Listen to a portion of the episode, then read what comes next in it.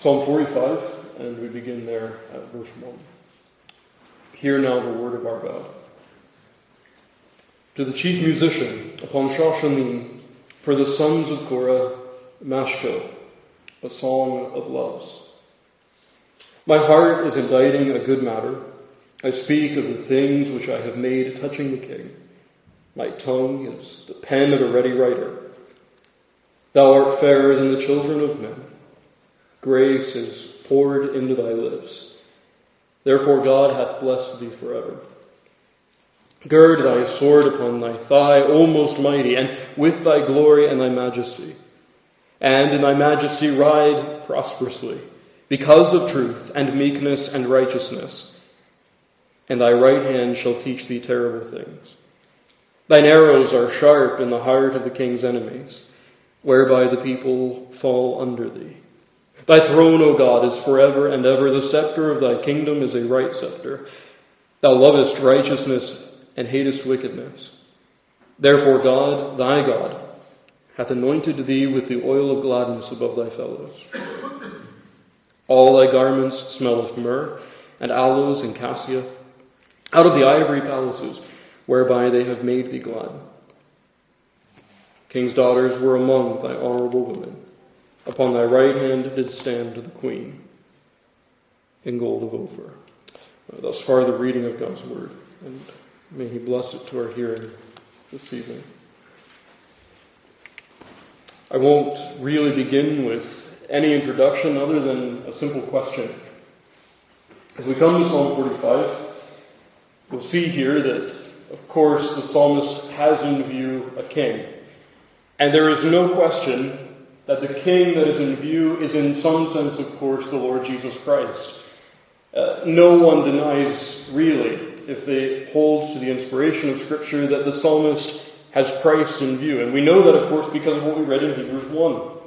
Unto the Son, says the writer of the Hebrews, he saith, Thy throne, O God, is forever and ever. A scepter of righteousness is the scepter of thy kingdom. The writer of the Hebrews quoting from the sixth verse of Psalm 45. The apostle has no difficulty whatsoever in applying these words to Jesus Christ, to the Son that he has in view in Hebrews 1. The question is then not, is Christ in Psalm 45? The question is, how is he present? How are we supposed to see Christ in this psalm? And some would say perhaps Christ is here under the type, under the shadow of King Solomon. Of course, we know that at various stages, both David and Solomon represented in their person and in their function in Israel something Christ. We were supposed to look, as it were, through them, see them as a sign, and see Christ on the other side, so to speak. Is that what we have in Psalm 45? Or, as others maintain, is this a psalm that looks not to the signposts, not to a shadow, not to a type, but as a psalm that looks directly, and more, important, more importantly, exclusively to Jesus Christ the King. Now, friend, before I go any further, I'll simply tell you that the way that I see Psalm 45 and the way that I'll convey it to you this evening and in the subsequent evenings to follow is that it is a psalm that exclusively looks to Jesus Christ. There is no other king either typically or otherwise, in this psalm. And why do we say that? Well, friend, it's not Solomon, first of all, because as you look at our text before us, you'll notice that the king who's in view here is a warrior king. And Solomon, according to the inspiration of God's Spirit, is not a warrior king. Solomon, he had peace on all sides. First Kings 4. And secondly, as folks look at Psalm 45, they assume that because it's a royal wedding, this must then indicate Solomon's marriage to Pharaoh's daughter. Now, friend, I don't need to tell you, but I will anyhow, that if that's the case, we have an incredible contradiction. Note how the writer in 1 Kings looks at that marriage. Solomon loved many strange women. He then includes the daughter of Pharaoh of the nations concerning which the Lord had said, Ye shall not go into them, neither shall they come into you. It would be a striking thing, wouldn't it? For this psalm that is part of Israel's praise to in any sense extol or laud a marriage that was expressly forbidden by the Word of God. But putting it more positively, friend, I want you to notice how the psalm speaks of the king that's in view. The psalmist has no difficulty, no issue in applying to him the highest and the greatest appellations or descriptions. Note what he's described as. He is the fairest of the children of men. He is most gracious. His name is mighty. That's what the psalmist says of this king. And then, of course, when you come to verses 6 and 7, you have that express statement that the one who wields a scepter in Psalm 45 is called nothing less than deity. That the throne that the psalmist has in view in Psalm 45 is an everlasting throne. And holding those two themes together, God, who is everlasting, is the one wielding the scepter according to the psalmist in this psalm. I want you to notice too, friend, that in this psalm, this king is infallibly victorious and infallibly righteous. There is no point at all, no point at all where the psalmist wonders, will the man lose the plot, so to speak? No, he really is a righteous and victorious king. And all I need to remind you to is, friend, this is a psalm that is solemnly part of this psalm's praise. And who? Who but the Lord Jesus Christ who is God of God, light of light, very God of very God, should be praised when the church gathers. Now, friend, what I've suggested to you is something that is not only part and parcel of Christian historical tradition, it's something that even Jewish expositors in the ancient world recognize as well. This is a psalm that looks only to Messiah can only speak of Messiah and can only speak of Messiah as he is wedded solemnly to his people, to Israel, the true Israel of God. And so, friends, we look at this text, it's crucial that we see here that it is Christ who alone, who alone can be the king that we have in the text. Now, as we open this particular psalm, I expect that we will be in here, as God permits, for several months. And so my aim this morning, is sim- this evening, is simply to introduce to you um, its major themes. And to do that, we begin with the superscription. That's the, what you have here to the chief musician upon Shoshanim for the sons of Korah Mashkil, a song of loves. Uh, the word there, Shoshanim, literally translated is lilies. It could refer, as some commentators say, to either an instrument or to a tune, but but God willing, in a few weeks' time, we'll take up what that perhaps means um, in a future time. But I want us to focus instead on the next word there, mashkil. Translated literally, it means teaching or instruction.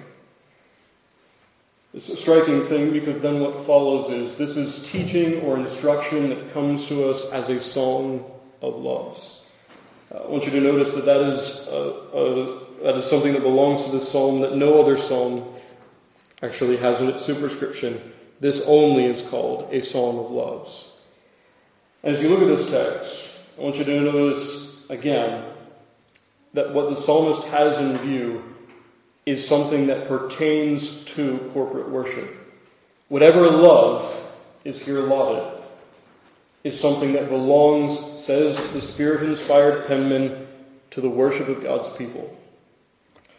Now, as we look then at the first verse, we find here the psalmist describes himself. It's a striking thing. You'll notice as we go through Psalm 45 that there are various foci, there are various people that are looked on. And the first verse begins, as it were, with a cross section of the psalmist himself. He tells us, My heart is inditing. The word heart there, of course, a Hebraism that tells us that he's talking about the whole man, his inmost being. His inmost being is inditing. That word inditing there means to be stirred, even to be boiled. His inmost being, as it were, is really and thoroughly stirred about his subject. Well, what is his work? I want you to notice here, he is inditing good matter. I speak of things which I have made. The, the word there, good matter, is really literally good words. Um, as it is in the Scottish Metrical Version, he is bringing forth a goodly thing. It describes both the subject and the words that he's speaking. And he says here that his tongue is the pen of a ready writer. The, the, idea there is that he's a scribe, and the word ready there has both in view the idea that he is skillful and he's prompt. He's not tarrying at all, and he's quite knowledgeable about that which he writes. There is a marriage, in other words, between this kind of affection and discretion that we'll see throughout the psalm.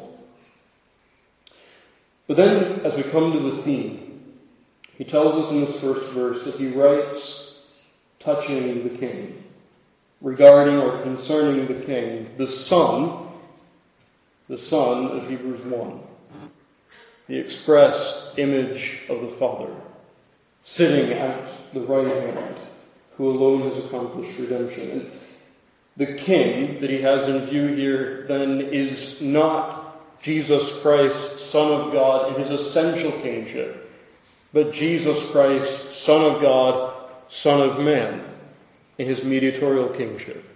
Jesus Christ as King, as he is also Redeemer. Now, friend, holding all of these things together, we could paraphrase this first verse thus. The psalmist is saying, really, from the stirring of my inmost being, I speak excellent words about the divine incarnate King. My tongue is adept and affected like a great scribe. Now, as we come to apply the text, friend, I want you to notice that, of course, the psalmist is preparing us to think about the kingship of this Christ, to think about an enthroned Messiah. But even as he does so, is it not striking that he begins with himself? And we might ask the question, why? Why not immediately go to the principal theme? Why not immediately go to the one whom you were so eager to write about? Well, friend, like any character in Scripture, of course, the psalmist gives us an example. An example that we ought to emulate. He sets before us a picture of his own heart, and that heart really ought to be replicated among those who approach the Lord in worship today. But I want you to notice that as he's a psalmist, as he is the inspired penman who is giving to the church of God her manual of praise, there's even a greater sense in which he sets before us that pattern that ought to be emulated. What I mean by that is, we are, as we worship God with these very words, called to emulate not only the words, not only the context of corporate worship, but we are called to emulate, lest we sing a lie of ourselves, his very disposition that we have here in the first verse. In other words, friend, if we would sing this aright, if we would think of this aright, the psalmist gives us first and foremost a picture of what our hearts must be like, the disposition that is required for us to do this solemn work. And so, with that in mind, that brings us to our principal theme this evening. And that is that those who are witnesses of this kingship, not those who see it, but those who would testify to it, as the psalmist does, witnesses must possess an affectionate knowledge of Christ's kingship. Witnesses must possess an affectionate knowledge of Christ's kingship. And I want to consider that as this knowledge is at once instructed, inclined, and in some sense intense. And so take first of all its instruction. As we look at the superscription, we're told immediately that this is praise, but it's praise that is very clearly mixed with pedagogy. The man is not only giving to us how we are to worship, but he is also instructing us, teaching us as we would do, as we would do so. There, there's a reciprocity a, a very real relationship between instruction and the praise of God. And this psalm is one instance. Psalm 32 is another, where the people of God, as they sing, are being taught. But even beyond that, I want you to notice, friends, that the psalmist is very clear. He's not directionless in his thinking. He's not purely enthusiastic without any kind of cerebral moorings. He's writing about something specific. He's writing things about the king. And he's a ready writer. Friend, that immediately tells us that this witness to the kingship of Messiah is not a mindless or thoughtless enthusiast. In other words, he's not a man who is simply engaged or excited, but he's a man who really knows his subject. He's a man who has propositional truth, if you like, set before him, and that is his focus. That is his theme.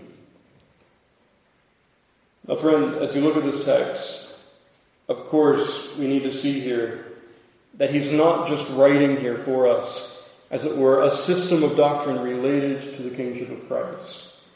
He is thinking more narrowly about this kingship.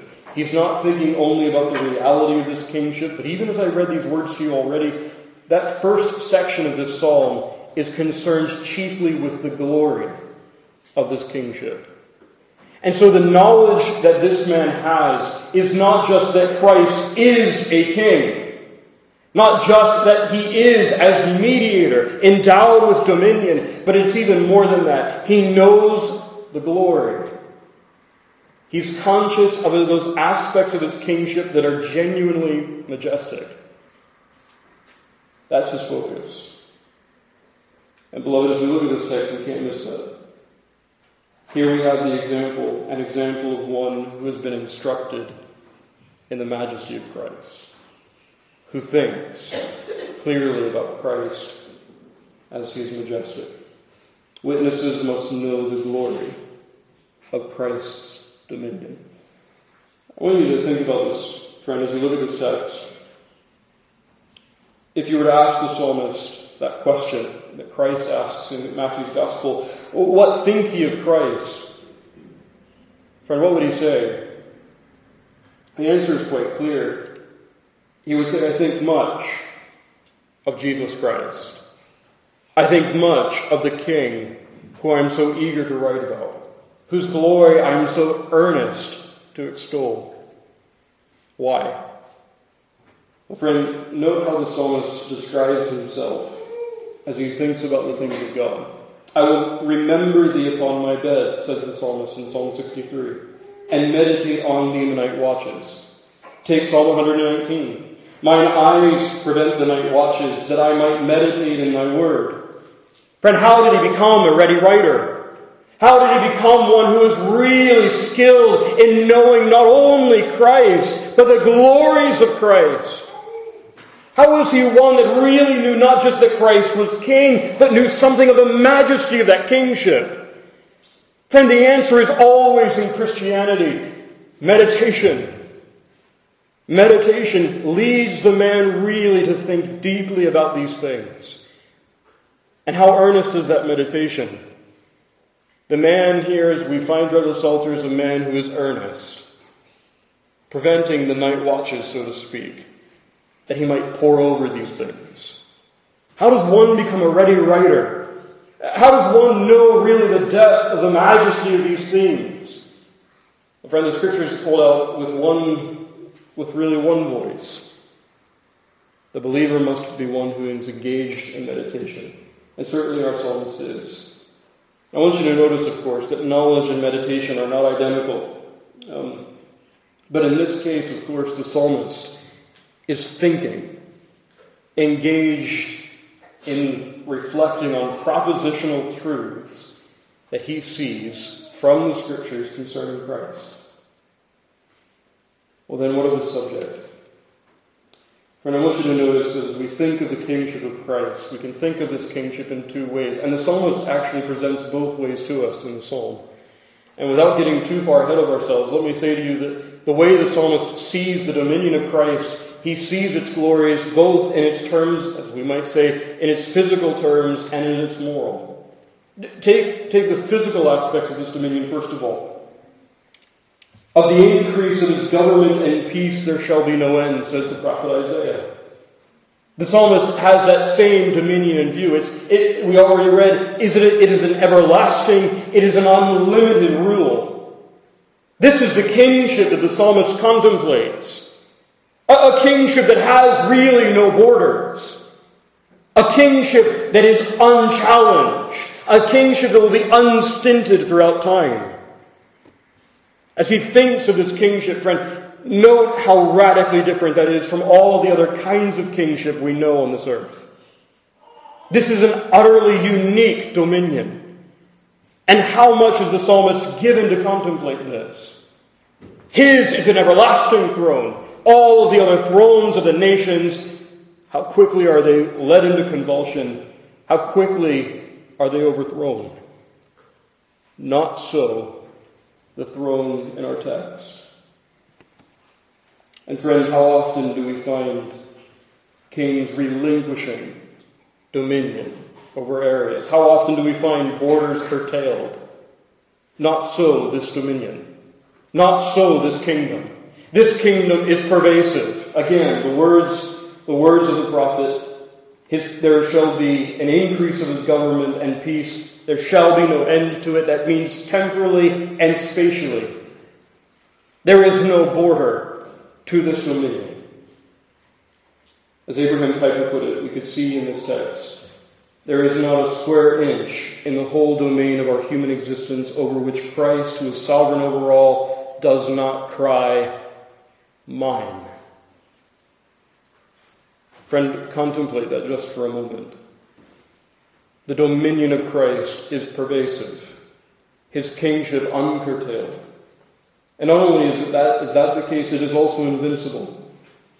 Take what the prophet Daniel gives to us. The God of heaven set up a kingdom which shall never be destroyed, and the kingdom shall be left to other people, but it shall break in pieces and consume all these kingdoms, and it shall stand forever. This is a kingdom that triumphs over every other. A dominion that is absolutely secure. One that is possessed of omnipotence. Utterly unique. But then, friends, take the moral aspects of this dominion.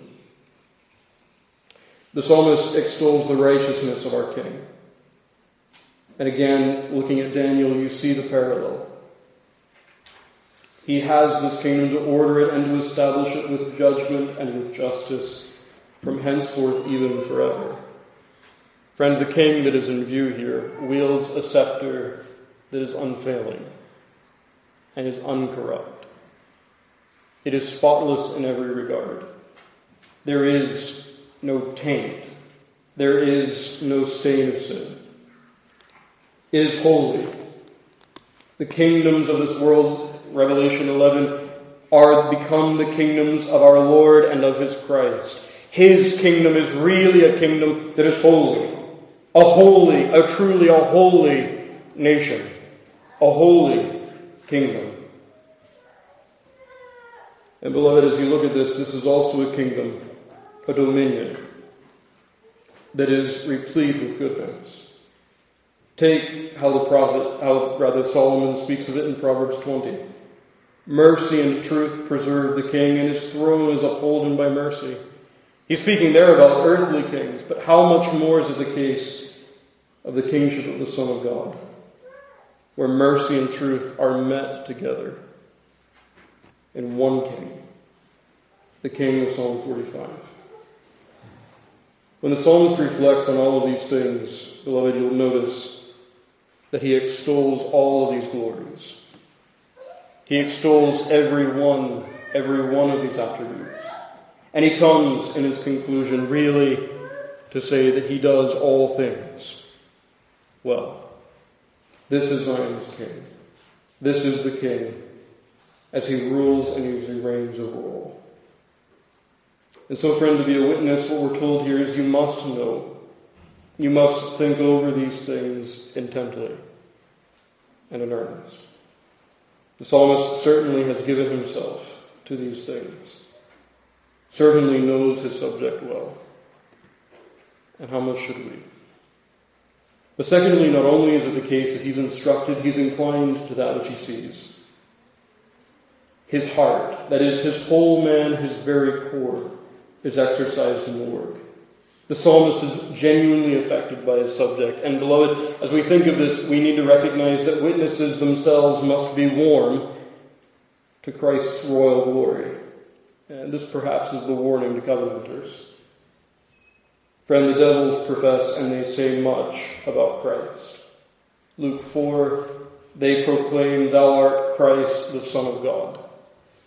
Take the crowds, crying, Hosanna, blessed is the King of Israel that cometh in the name of the Lord, who in just seven days' time will say, We have no king but Caesar. Many will make bold professions about the kingship of Christ, and yet genuinely from their heart, they are not loyal subjects. They are people who will say much about this crown, but have no heart for it. But to put it positively, friend, how are we supposed to think about our disposition toward the subject? Take just, for example, the words of the apostle. If ye then be risen with Christ, seek those things which are above, where Christ sitteth on the right hand of God. Set your affection on things above, not on things on earth. Friend, I want you to notice, as we look at that text, I think very often we see there the words things above as almost being abstracted. But we can't remove them from Christ. The very next line is, where Christ sitteth. That is where he sits enthroned. If we're going to set our affection on things above, it is really, as we look at the person of Jesus Christ. As we look at Him, that is where our affections are to be placed. Our affection is for Him and all that is His. That's the calling of the believer. And beloved, it's, very, it's the very self-same thing you have in the text. You have here the man saying that his heart is genuinely moved when he thinks of his enthroned Messiah. Psalm 149, second verse. Let the children of Zion be joyful in their King. That's a command that we see emulated for us even in our text this evening. But thirdly and finally, we find here that it's not just the case that the man's inward parts are moved. But I want you to notice that as you look at that word inditing, it is a striking thing. As I said before, it means to be stirred. It means to be genuinely moved. But as you look at that throughout the Old Testament, you'll find that references like Leviticus 2 and Leviticus 7 use that self same word to describe sacrifices made in the frying pan sacrifices that were boiled. Ainsworth, I think quite helpfully, draws the connection between those moments in redemptive history and our psalm. Really, what the psalmist is saying is, Here I have an oblation. It's the same kind of thing you have in Psalm 141 too, where the psalmist is saying, The words that I'm giving here are a kind of oblation. By the way, that, of course, immediately reminds us that this is not, of course, referring at all to Solomon. This is a sacrifice offered to God a sacrifice in words, an oblation in song. But the sense here is that this is, this is a psalm that is offered with vigor and solemnity. He is genuinely stirred, but in the most religious and holy way. He's not enthusiastic, as we saw before, without knowledge.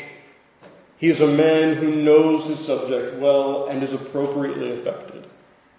He's a man who, through holiness, seeks to praise God.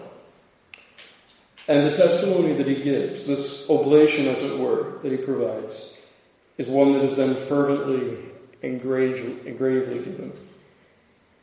And for us, friend, the same is true. Witnesses must render a vigorous testimony for Christ's kingship. The word euangelion, of course, is often translated good news. And as we saw before just months ago now, that word throughout the New Testament, of course, speaks primarily, of course, about the preaching of the apostles. But as you look at that word as, as it was used outside of the New Testament, you'll notice that that is a word that was used primarily to describe the best news that a kingdom might receive. And so, you would have evangelists for the Roman Empire or for any other kingdom stand in the center square of a town or of a city and proclaim their euangelion, their good news, their great news. What do the apostles do? Friend, they go to the city place. They go, they go and they proclaim a euangelion, telling them that there is a king, and his name is Jesus Christ. When we look at the preaching of the apostles, that's something we can't miss. Something that those who were hearing them in the first century would have quickly discerned. They were testifying very clearly to their king in every regard. It was a solemn testimony and certainly a testimony fervently made. And beloved, it's certainly an example that we are to follow. Silence in such a cause is contempt. Coldness, when we would offer praise over such a subject, is nothing less than treason. And so testimony to Christ's glory must be quickly, must be fervently given as we seek to press his royal prerogatives in our generation. But as we close, just two points of application. As we look at the psalmist, we note here that he's a man who is eager over his theme. You might even say jealous. Are we jealous over such a subject? Is this something that really moves us, really grips us? Is the kingship of Jesus Christ that which is principally extolled in the psalm? Is that something that has our hearts? You see, friend, another way to ask that is, well, at what cost are you willing to relinquish it?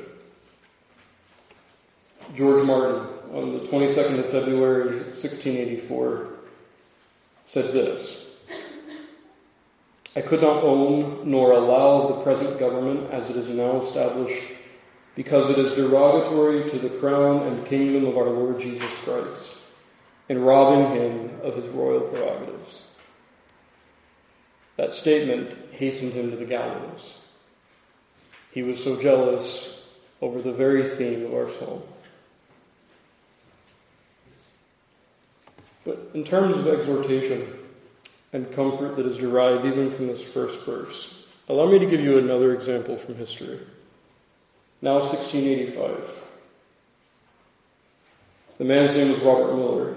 He was a bricklayer. He was not, he was not a theologian. He was not trained in any seminary. He was a bricklayer who on the 23rd of January 1685 was executed. And in his assessment, why was he killed? Here's a statement. Oh, praise, praise, and glory to him who hath taken this way of dealing with me, as to honor me with suffering for him and his controverted truths and royal prerogatives, kingdom and scepter. You see, friend, he's so eager at this stage, so eager to see this king extolled, his royal prerogatives pressed, that he actually finds cause to praise that he might suffer for such a theme. But why I'm reading this to you is actually the line that follows. To those who would be left, he writes this. Fear not to venture upon the cross of Christ. For although ye see but the backside of it at the beginning, yet when ye come to a trial upon his truth's account, then he will appear and be a present help in time of trouble, according to his word. And the more sharp your trial be, the more he will be seen perfecting his strength in your weakness. What Robert Miller says there is just this. To take an interest in the crown rights and royal prerogatives of Jesus Christ. To be so affected that you would be willing to lay down your life for that cause. You will find that the king who employs you is a king who strengthens, a king who comforts, a king who furnishes all of his subjects and his emissaries all that is necessary for this life and the life to come. A king that you and I should be so eager to praise. A kingship that you and I should think of and speak of much. And may we be such people, even here in our prayer. Amen.